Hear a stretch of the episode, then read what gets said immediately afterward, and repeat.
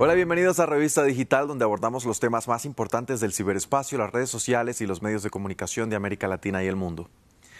Instagram decidió pausar temporalmente el lanzamiento de una versión de su plataforma para niños menores de 13 años. La decisión llega solo días después de que el periódico estadounidense The Wall Street Journal revelara documentos internos de Facebook que sugieren que la compañía reconoce que su famosa aplicación de fotografías es dañina para adolescentes.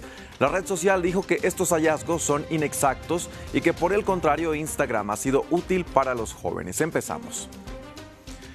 Desde que se anunció el lanzamiento de la versión de Instagram para menores de 13 años, se produjo una creciente presión sobre la compañía para que desistiera de su proyecto.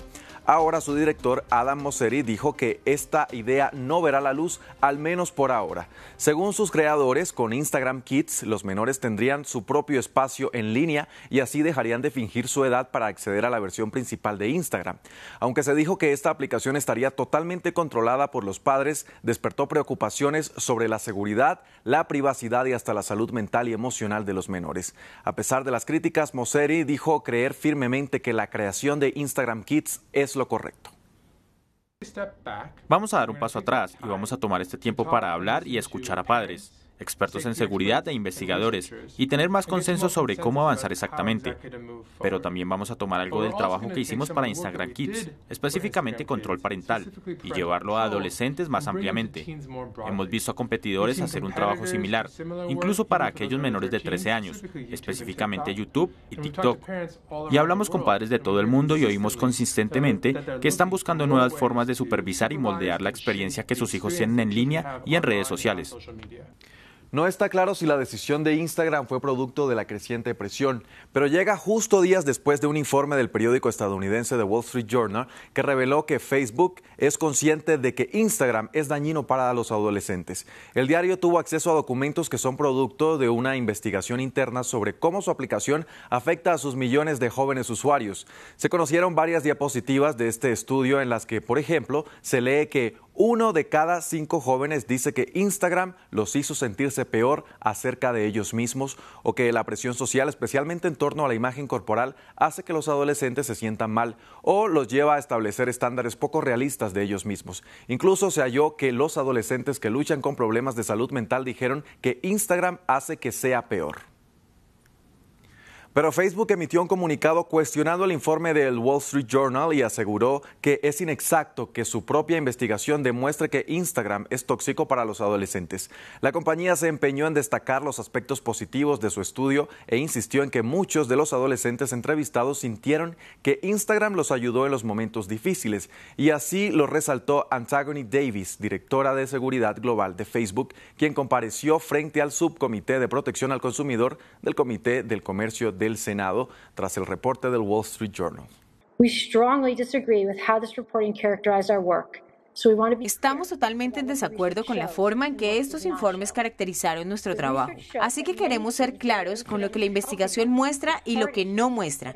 La investigación mostró que muchos adolescentes dijeron que Instagram los estaba ayudando con problemas difíciles que son tan comunes en la adolescencia.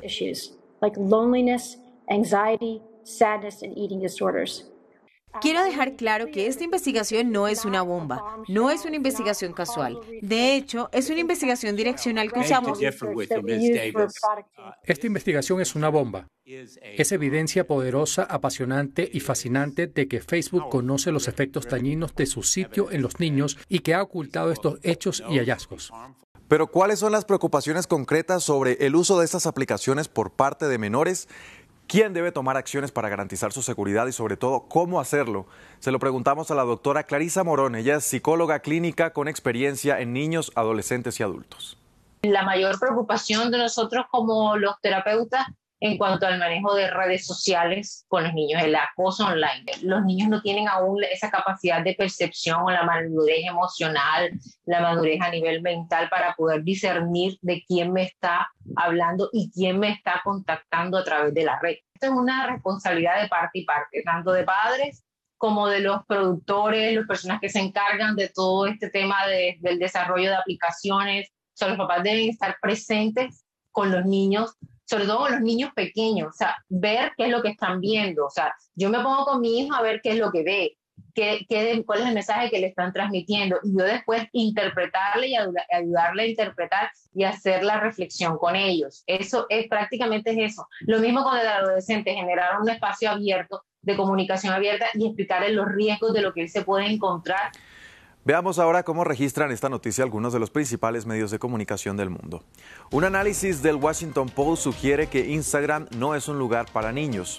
El portal de tecnología TechCrunch titula Facebook sabe que Instagram daña a los adolescentes. Ahora su plan de abrir la aplicación parece peor que nunca. The Guardian del Reino Unido dice, Facebook cuestiona su propia investigación que muestra los efectos dañinos de Instagram en la salud mental de los adolescentes, mientras que la revista Time asegura que Instagram está causando daño grave a nuestra generación. Necesitamos ayuda para detenerla. Hasta aquí Revista Digital. Recuerde que si quiere repetir esta u otra emisión de nuestro programa lo puede hacer a través de nuestra página web www.france24.com.